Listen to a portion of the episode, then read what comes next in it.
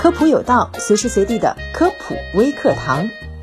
最近有听友后台留言说，燕窝到底能不能美容养颜呢？今天小普就来给大家揭晓一下。很多人深信燕窝中含有表皮生长因子，能促进表皮生长，使皮肤变得光滑而有弹性。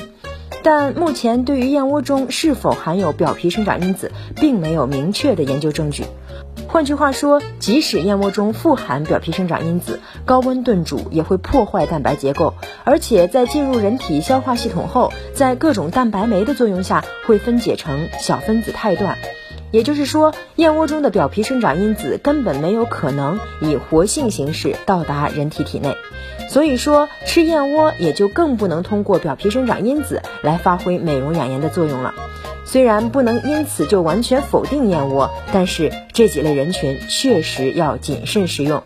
第一类，四个月以下的新生婴儿，因为婴儿肠胃发育不完全，吃燕窝对于婴儿蛋白质合成和生长并没有益处，反而可能存在过敏、哮喘等风险。第二，肾脏功能不全者，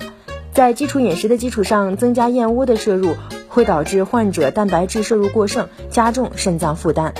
还有人说吃燕窝能补充优质蛋白质，其实啊，这个是不可相信的。补充蛋白质吃燕窝还不如吃鸡蛋呢，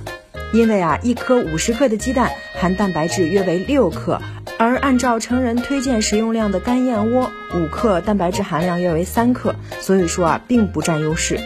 所以燕窝并不是补充蛋白质和美容养颜的上等选品，想要通过燕窝达到这些效果的，还是再看看其他的选品吧。